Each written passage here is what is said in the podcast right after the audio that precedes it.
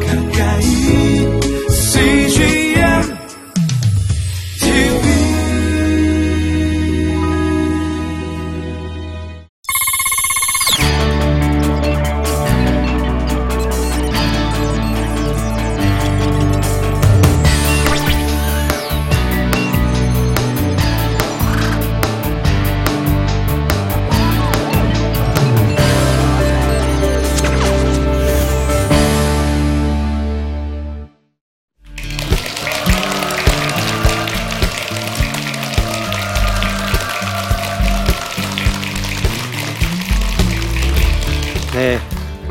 반갑습니다. 저는 다음 세대에 의해서 다음 세대를 섬긴다라는 비전을 가지고 있는 다윗의 열쇠라고 하는 단체를 맡아 섬기고 있는 다음 세대 사역자 김선교 성교사라고 합니다. 만나서 반갑습니다.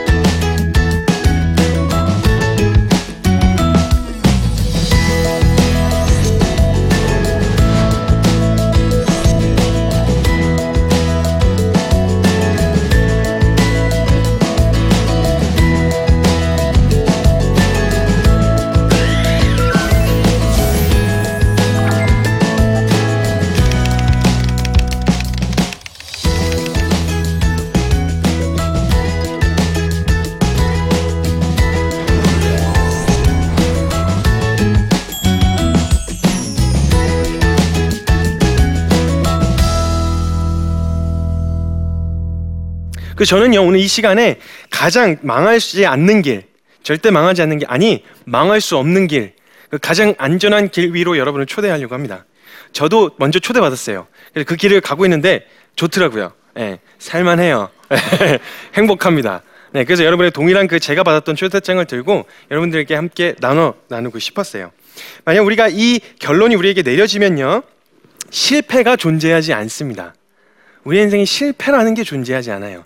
그리스도인에게는요, 실패란 단어가 어울리지 않습니다. 그러니까 이렇게 한번 생각해 볼게요. 실패가 있다는 말은요, 성공의 기준이 있다는 말이죠. 그럼 성공의 기준이 뭐죠?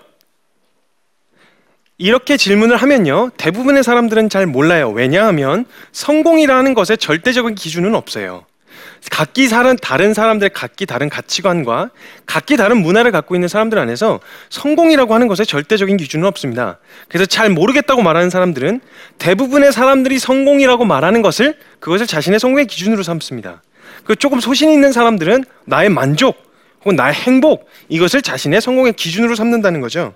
그러니까 우리가 흔히 말하는 그 성공의 기준은 나 아니면 사람들 혹은 사회의 전반적인 분위기라는 거죠. 이 사람들이 나와 사람들이 정해놓은 어떤 성공의 기준에다가 자신을 끼워 맞추려고 죽을 똥살똥 애를 써요. 청년들도 그래요. 대학 가는 게 성공의 기준이라고 누가 그러던가요? 그건 절대적인 기준이 아니거든요. 근데 대학 가면 성공할 수 있을 것 같다고 사람들이 그렇게 사회 제도 안에서 전반적인 분위기가 그러니까 자기를 거기에다 끼워 맞춥니다. 안 되면 안 가면 도태되는 것처럼. 청년들이 낙심하는 거예요. 꿈도 없어요. 뭘 하고 싶은지도 잘 모르겠는데 사람들이 그리로 가니까 덩달아 가는 거예요. 거기서 행복을 찾을 수도 만족을 찾을 수 없어서 좌절하고 낙심한다는 겁니다. 저 또한 그랬고요. 그리고 만약 그 기준에 이르지 못하면 실패한 사람이라고 스스로를 단정 짓는 거예요. 그리고 좌절하기도 하고 심지어 심각하게까지는 목숨을 끊기도 합니다.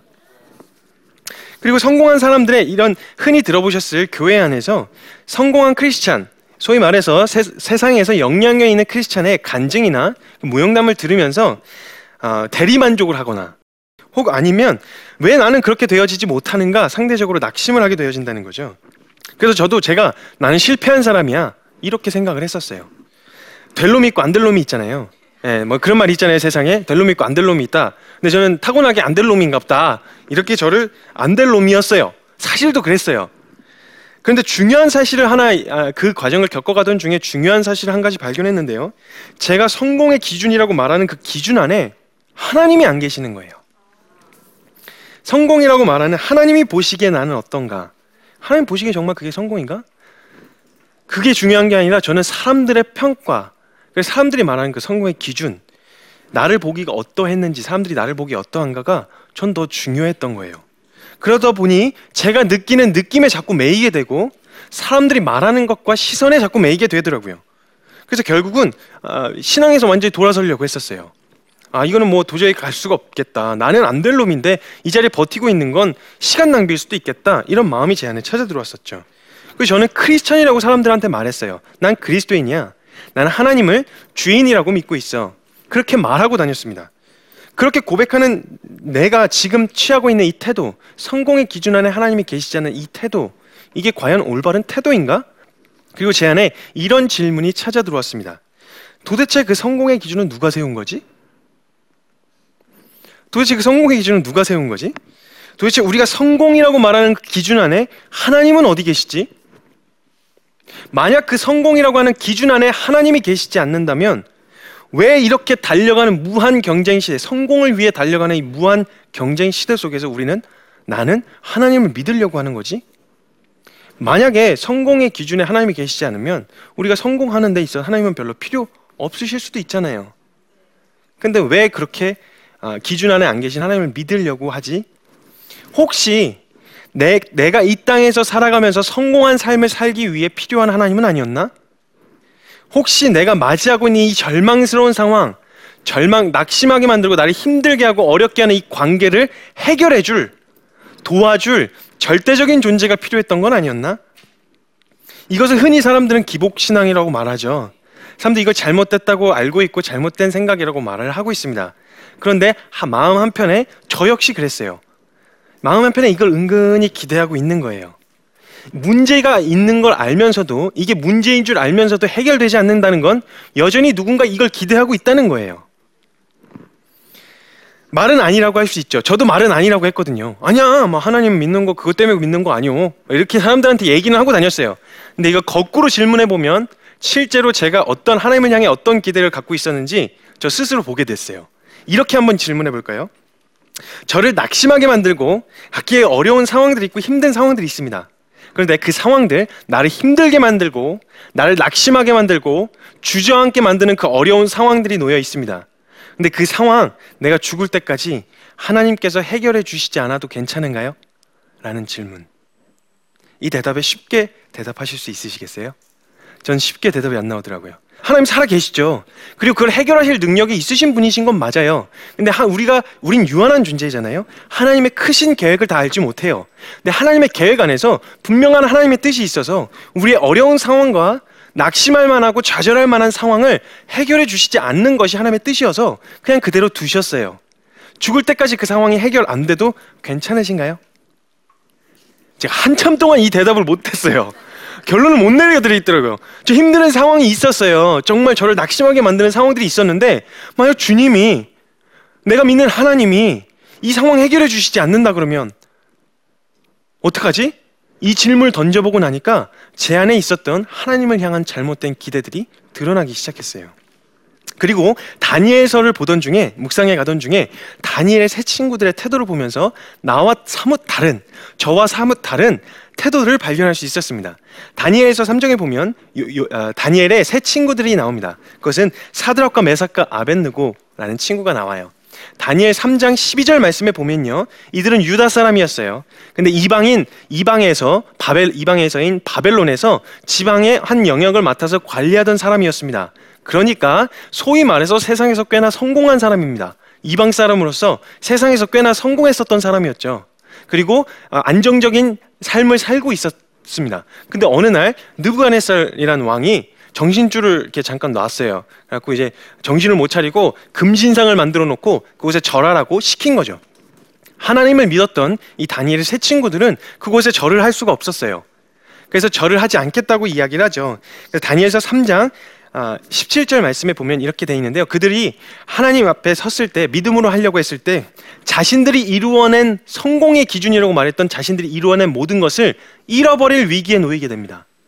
그리고 심지어 풀무불에 던져져서 목숨까지도 잃어버릴 위기에 처하게 되어지는 거예요. 그때 이 세 친구들이 이렇게 고백합니다. 3장 17절에 왕이여 우리가 섬기는 하나님이 계시다면 우리를 맹렬히 타는 풀무불 가운데서 능히 건져내시겠고 왕의 손에서도 건져내시리이다. 아멘이죠. 이건 엄청난 믿음의 고백입니다. 그런데 여러분, 여기서 만약 다니엘의 세 친구들의 믿음이 그리고 하나님을 향한 기대가 딱 17절까지였다면 어땠을까요? 건져내시는 것까지. 맹렬히 타는 불에서 건져내시고 왕의 손에서 건져내시는 것만이 그들이 하나님을 향해 갖고 있었던 믿음의 전부였다면 근데 만약에 그들의 기대와 달리 하나님께서 풀무불과 왕의 손에서 건져내 주시지 않았다면 어떤 일이 일어났을까요? 풀무불에 던져졌어요. 뜨겁기 시작합니다. 막 뜨거워서 막 어쩔 줄 모르고 있는데 하나님이 건져 주실 거야 끝까지 믿었는데 안 건져 주셨어요. 그래서 갔죠. 하늘나라에 갔어요. 하나님 이런 식으로 하시면 하나님과 저와의 관계가 굉장히 어색해지고 난감해지는 상황이 벌어질 수 있습니다. 이런 식으로 나오시면 안 돼요. 막 온도가 올라가고 있는데 분명히 보여주겠다고 했잖아요. 왕한테. 그리고 배벌린 사람들한테 하나님은 건져내 주실 거야. 우리 구원해 주실 거야. 이렇게 당당하게 얘기했는데 안 건져 주셨어요. 얼마나 민망합니까? 그럼 하나님하고 관계가 좀 어색해지겠죠. 이런 식으로 나오시면 곤란합니다, 주님. 이런 식으로 이제 저 같으면 그랬을 것 같아요. 근데 다니엘의 세 친구들은요, 거기까지 믿는 게 아니었어요. 그들은 자신들을 건져내 주실 충분한 능력이 있다는 사실은 믿었어요. 확실하게 믿었어요. 그런데 자신들의 짧은 소견과 유한한 존재로서 하나님의 크신 계획을 다 알지 못하여서 하나님 그렇기 때문에 전능하신 하나님께서 하시는 행하시는 내게 허락하신 모든 상황을 나는 감사함으로 받겠다. 그 건전해 주지 않는다 할지라도 난 감사함으로 받겠다는 고백을 다니엘서 3장 18절에 이렇게 고백합니다. 그렇게 하지 아니하실지라도 왕의 우리가 왕의 신들을 섬기지도 아니하겠고 왕이 세우신 금신상에 절하지도 아니할 줄을 아옵소서. 이들에게는요 다니엘 세 친구들에게는 건져내 주셔도 하나님이셨고요 건져내 주시지 않아도 하나님이셨어요. 그 하나님을 믿는 거 건져내실 수 있지만 굳이 그것을 허락하지 않으셨어도 하나님은 하나님이시라는 거죠. 그러면 그 하나님을 믿는 우리의 믿음이 상황의 변화와 절망할 만한 그 상황 때문에 흔들려서는 안 된다는 거잖아요. 근데 때로는 가끔 우리의 믿음이 상황 때문에 흔들리곤 합니다. 그건 어쩌면 하나님을 향해 잘못된 기대를 갖고 있었을 수도 있었고 그 잘못된 기대는 반드시 흔들려서 깨어져야 한다고 저는 믿어요. 하나님은 절대 제 기대를 충족시켜 주시는 어떤 그런 존재가 아닙니다. 하나님은 그냥 하나님이시죠. 그리고 하나님은 제가 알든 알지 못하든 영원 전부터 살아 계셨고요. 우리가 만약 믿으면 우린 누릴 수 있는 거죠. 하나님의 살아계심을. 요셉과 바울이 있었죠. 둘 다 하나님이 함께 하셨습니다. 그래서 가장 성공한 삶을 살았다고 말할 수 있겠죠. 근데 둘의 상황과 환경은 너무 달랐습니다. 그러면 우리가 흔히 말하는 그 성공의 기준 안에서 총리가 된 요셉은 성공한 사람이고 감옥만 전전하고 고생만 했던 고생만 새빠지게 했던 사도 바울은 실패한 사람일까요? 아니요. 성경은 그들 모두 성공한 사람이라고 말하고 있어요. 그러니까 우리의 상황과 환경, 처지나 형편이 우리의 성공과 실패를 판가름하는 기준이 될 수 없다는 겁니다. 만약 성공도 없고 실패도 없으면 낙심할 일이 없어요. 전 17살에 헌신해서 횟수로 12년간 사역을 해오면서 제일 많이 했던 일은 노가다였습니다. 노가다를 제일 많이 했어요. 근데 그 정말 사람들한테 드러나지도 않고 하나님 나라에 별로 의미 없는 일인 것만 같았어요. 거의 10년 가까이를 그렇게만 지내왔습니다. 그런 사역을 해왔어요. 그리고 지금 이렇게 알려진 건 채 6개월도 되지 않았습니다. 그러면 지금이 성공이라고 생각한다면 이전에 지난 보냈던 11년간의 시간은 시, 실패한 걸까요? 아니면 지금 저 지금의 저가 있기 위해 밑거름이 됐던 시간뿐인가요? 저는 그렇게 생각하지 않아요. 그 옛날 이전의 시간은 실패한 시간이 아니었어요. 그리고 지금을 위한 밑거름이 아니었어요. 그때는 그때 주셨던 은혜가 있었어요. 제게. 저는 제가 지금이 성공이라고 말하지 않는다는 말은 이전 시간이 실패라고 말하지 않는다는 거예요. 전 성공이든 아, 제게는 실패도 없었고 성공도 없었습니다. 다만 때에 따라 주시는 은혜만 있었을 뿐이었어요. 전, 전 성공이든 실패든 상관없습니다. 세상 기준으로 성공했다, 실패했다, 누가 그렇게 얘기해도 전 상관없어요. 그렇게 저는 지금 이 자리를 지키기 위해 애쓰지 않아요. 전 언제든지 주님이 이전의 자리로 돌아가라고 하시면 지금 이 깔끔하게 입은 이 옷 벗고 다시 노가다 복장 입고 노가다 할 수 있어요. 전 그게 성공의 기준이 아니거든요. 얼마든지 내려가서 사람들이 알아주지 않는 그 자리에 내려가서 얼마든지 이전의 삶을 사, 이전에 보냈던 시간들을 좀 살 수 있어요. 참 많이 넘어졌고 참 연약했습니다. 그리고 넘어져서 보기에 실패했다고 말할 수 있을 만한 그런 삶이었습니다. 근데 지금은 좀 나으냐? 그렇지도 않아요. 지금도 넘어져요. 지금도 27살, 28살에 그 나이에 맞는 고민을 해요. 그리고 그거, 그, 그때 흔히 넘어지는 그런 넘어짐에 넘어지고 있어요. 아직도 연약하죠. 근데 저는 절대 연약함 숨기려고 안 해요. 왜냐하면 그 연약할 때 제게 주셨던 은혜가 컸으니까. 제가 부족하고 넘어졌을 때 저를 붙으셨던 그 은혜가 넘쳤으니까. 그리고 제가 가장 약할 때, 가장 연약해서 사람들에게 대놓기도 저 스스로도 너무 부끄러웠던 그 시간에 강함이 되어 주셨던 그 하나님의 은혜가 있었기 때문에 전 연약함 숨기지 않아요. 왜냐하면 제 연약함 나누려고 할 때마다 하나님의 강하심과 하나님이 주신 은혜만 더욱 드러나게 되어지더라고요. 그래서 제게는 실패가 존재하지 않습니다. 그냥 존재하지가 않아요. 앞으로 어떤 상황이 펼쳐지고 어떤 어려움이 닥친다 하더라도 저한텐 실패라는 단어 자체가 없습니다.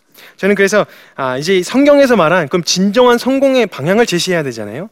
제게 깨닫게 해주신, 예, 제게 말씀해 주신 그 성경에서 말한 하나님이 말씀하신 진정으로 성공한 성공의 기준이 무엇인가? 아, 저는 그걸 지금 제시해 보고자 합니다. 예, 이거, 이거는요, 우리를 존재로 보고 시작해야 돼요. 그러니까 존재로 보고 시작하는데 우리의 지위와 직분, 상황과 환경이 성공과 실패의 기준이 될 수 없다고 말씀드렸잖아요. 이와 같이 우리는 존재로 봐야 합니다. 근데 우리 존재가요 피조물이에요.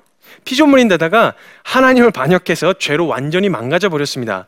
그러니까 창조된 피조물의 목적을 상실한 거죠. 고로 존재 자체가 실패한 존재가 된 거예요. 그러니까 실패한 존재로서 뭘 이뤄내도 그건 성공이라고 말할 수가 없는 거죠.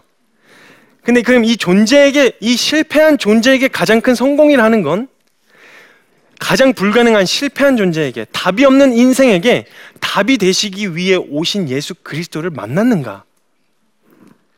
하나님이 우리를 살리시기 위해 주신 그 은혜를 입었는가?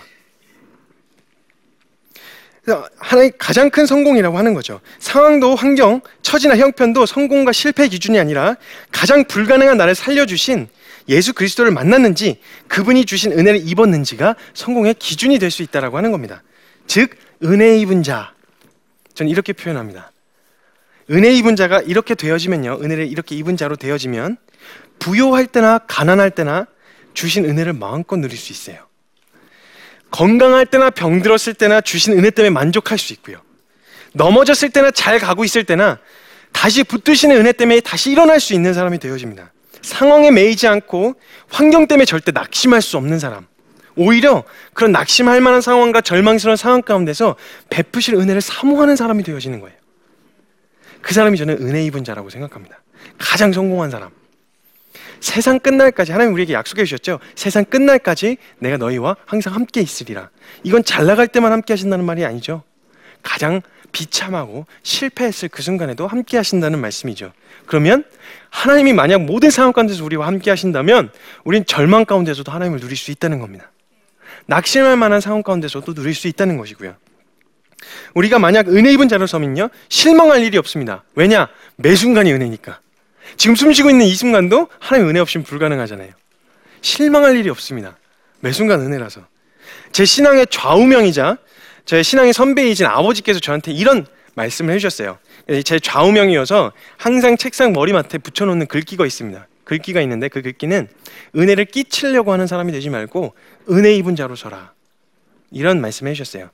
하나님 만약에 아, 은혜를 끼치려고 하면 행위에 집착하더라고요. 저 사람들한테 나살 보기에 괜찮은가? 좀 은혜스러운 모습을 보여줘야 되는 거 아니야? 이렇게. 근데 은혜 입은 자로 서면요. 은혜 입은 자에게 임한 은혜는 반드시 생명을 갖고 흘러가게 되어 있습니다. 뭔가 특별한 걸 하지 않아도 내게 베풀어 주신 은혜를 그냥 입고 그냥 그 자리에 서 있으면 누리면 그, 그 은혜가 생명을 갖고 흘러간다는 거예요. 그렇게 서라고 말씀해 주셨어요, 아버지께서. 고난의 연속이었, 연속이었던 힘듦과 고난과 역경의 연속이었던 사도 바울이 이런 고백을 합니다. 고린도전서 15장 10절 말씀에 보면요. 그러나 내가 나의 나 된 것은 하나님의 은혜로 된 것이니 내게 주신 그의 은혜가 헛되지 아니하여 내가 모든 사도도, 사도보다 더 많이 수고하였으나 내가 한 것이 아니요 오직 나와 함께 하신 하나님의 은혜로다. 우리 상황을 해결해 주시는 하나님을 보고 나서 믿는 게 아니라요. 우리는 믿으면 보는 거예요. 매 순간 살아계신 하나님을. 우리 사, 모든 상황 가운데서 은혜를 누릴 수 있게 하는 건 이 은혜를 베풀어 주신 하나님을 믿는 겁니다. 이 믿음이 견고해질수록 우리는 매 순간 누릴 수 있게 되어진다는 거예요. 근데요, 믿음은요, 믿음은 내가 확고하게 믿거나 의지를 막 써서 믿는 게 아니에요. 믿음은 믿어주는 게 아니에요. 믿어지는 겁니다. 미- 아, 에베소서 1장 17절. 그러니까 어떻게 믿어지느냐? 믿음은 믿어주는 게 아니라 믿어지는 건데 어떻게 믿어질 수 있냐? 믿는 대상을 알아가면 됩니다. 내 믿은 대상이 정말 알아, 믿, 믿을 만한 대상인지 알아갈수록 더욱 믿음이 견고해지는 거예요. 내가 막 의지를 써서 믿지 않아요. 우린 이 건물이 무너지지 않을 거라고 의지를 쓰지 않습니다. 그냥 안 무너질 줄 알기 때문에 그냥 이 자리에 앉아 있는 거거든요. 그게 바로 믿음이에요. 하나님을 향한 믿음도 동일한 거죠.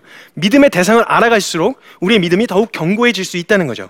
믿는 대상을 알아가는 일. 도로 우리가 처음 읽었던 본문 말씀 에베소서 1장 17절 말씀에 우리 주 예수 그리스도의 하나님 영광의 아버지께서 지혜와 계시의 영을 너희에게 주사 하나님을 알게 하시고 고린도후서 4장 6절 말씀에 어두운데 빛이 빛이라 말씀하셨던 그 하나님께서 예수 그리스도의 얼굴에 있는 하나님의 영광을 아는 빛을 우리 마음에 비추셨느니라.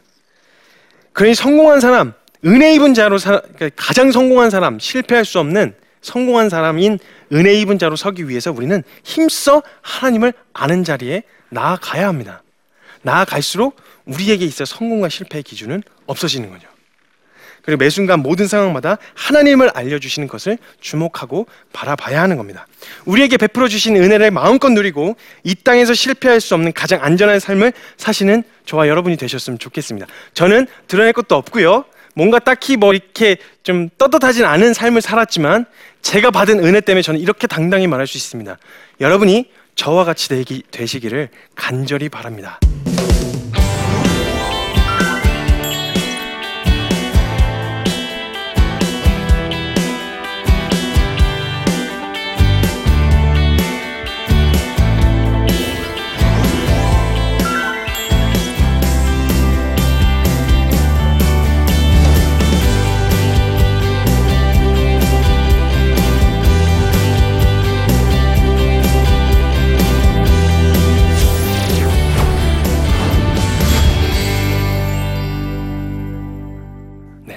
오늘 강연을 통해서 또 아, 몇 가지 질문을 받아보았는데요.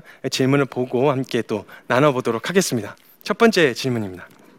누구의 이야기도 듣지 않는 방황하는 청소년들을 만났을 때 어떻게 대처하시는지요? 다른 거 없어요. 방황하는 청소년들요. 물론 그거 끌어안고 품으려면요. 죽을 것 같이 아파요. 그 청소년이 느끼는 고통이 고스란히 전달이 되기 때문에 끝까지 포기 않고 만약에 끌어안으려고 한다면요. 죽을 것 같이 아픕니다. 막 속을 다 뒤집어 놔요. 고통스럽죠. 근데 그때 버티게 하는 힘은요. 저는 어떻게 대처하느냐? 끝까지 품는 방법밖에 없어요. 끝까지 인내하고 끝까지 기다리는 것밖에 없다고 생각해요. 근데 그걸 가능하게 하는 방법은요. 딱 하나예요. 우리를 살려주신 하나님의 은혜를 기억하는 거죠. 먼저 내가 어떤 은혜 입었는지, 하나님이 나를 어디서 건져내 주셨는지, 그 아이들에게서 어떤 모습을 기대할 게 아니라 제가 먼저 은혜 입은 자로 서면요. 그 은혜가 흘러가요. 나를 붙들어 주셨던 하나님의 은혜. 저는 누군가 다음 세대를 섬긴다고 이야기한다면 저는 그렇게 이야기해요. 바꾸려고 하지 마라. 하나님의 시간 안에 하나님의 기도 받고 하나님의 계획 안에서 분명히 변화될 거다. 기도 받고 자란 아이 절대 망할 수 없다.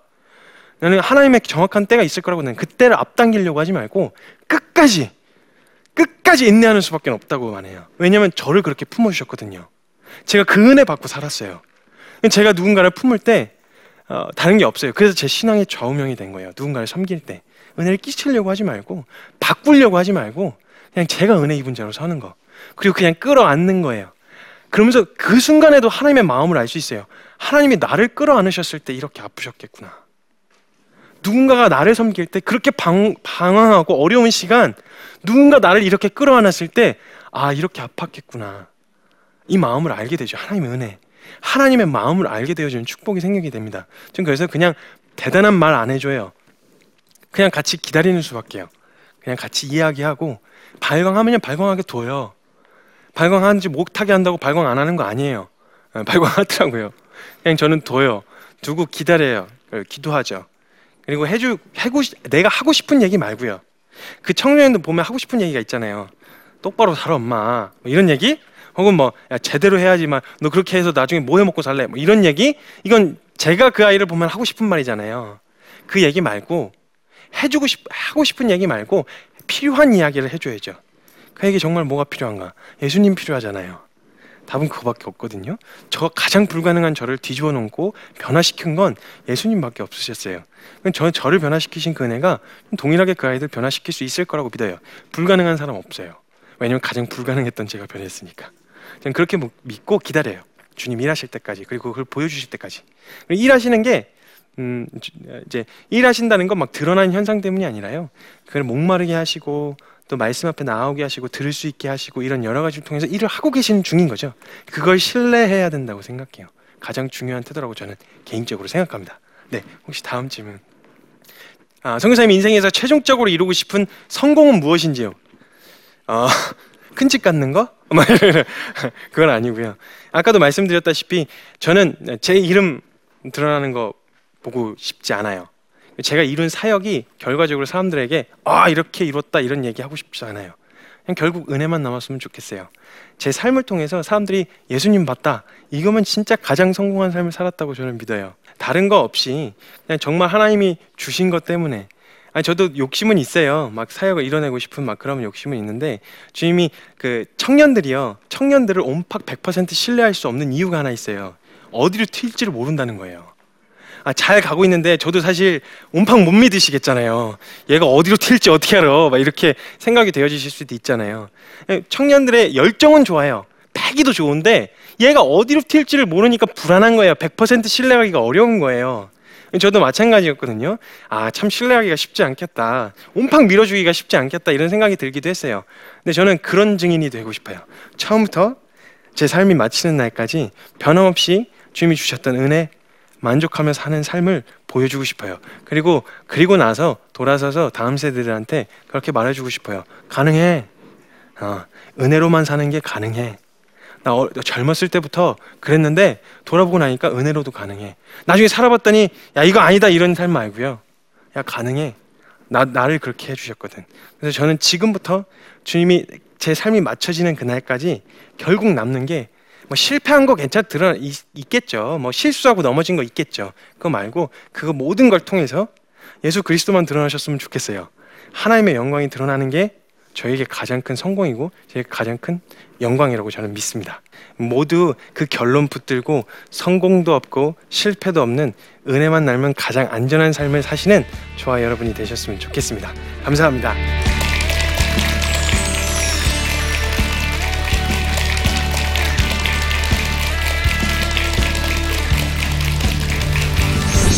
안녕하세요. 안희정 심리상담 연구소의 안희정 박사입니다. 어, 행복한 부- 자녀는 어떤 사람들일까요? 또 통하는 엄마는 어떤 부모이고 통하는 아빠는 어떤 부모일까요? 지금 가족 간에 계속 소통이 안 된다 그러고 계속 시대는 힘들어지고 있습니다. 강연을 통해서 여러분들이 가족의 소통 방법, 자녀와 소통 방법, 또 부부와 소통 방법을 간략하게나마 알려드리려고 노력하겠습니다. 여러분들이 행복한 가정을 이루시길 원하신다면 제 강연을 꼭 들어주시길 바랍니다.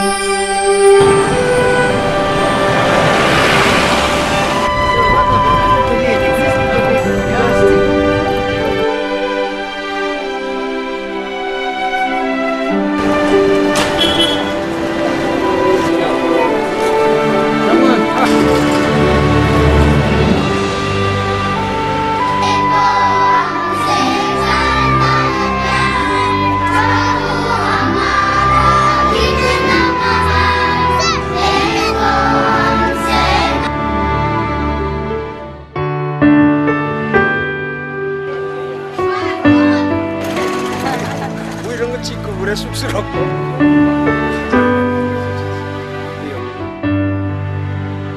침대 바로 옆에가 어, 힌두 무당 소굴이에요. 그러니까 예, 거의 뭐 밤이면 기도로 예, 밤을 새야 되고.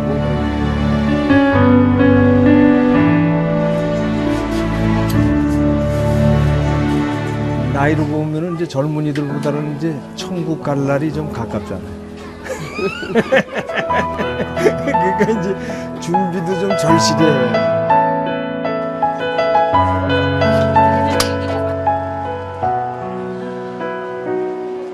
아, 감사합니다. 정말로. 어제도 잠깐 인터넷을 통해서 CGN TV를 봤거든요. 근데 어제 제가 참 힘들었었어요. 뭐 뭔지 몰라도 막 마음이 막 이렇게 요동을 음. 치고 막 한국에 돌아가고 싶다는 그런 마음이 들었는데 어제 그거를 보고 제가 아니구나. 하나님이. 여기를 보내신 목적이 있을 텐데 그래서 어저께 CGN TV를 보면서 어, 그걸 다시 느꼈고 앞으로도 그 텔레비를 보면서 제가 이제 힘들 때마다 그걸 보면서 많은 도움을 받, 받을 것 같고 그렇게 하겠습니다.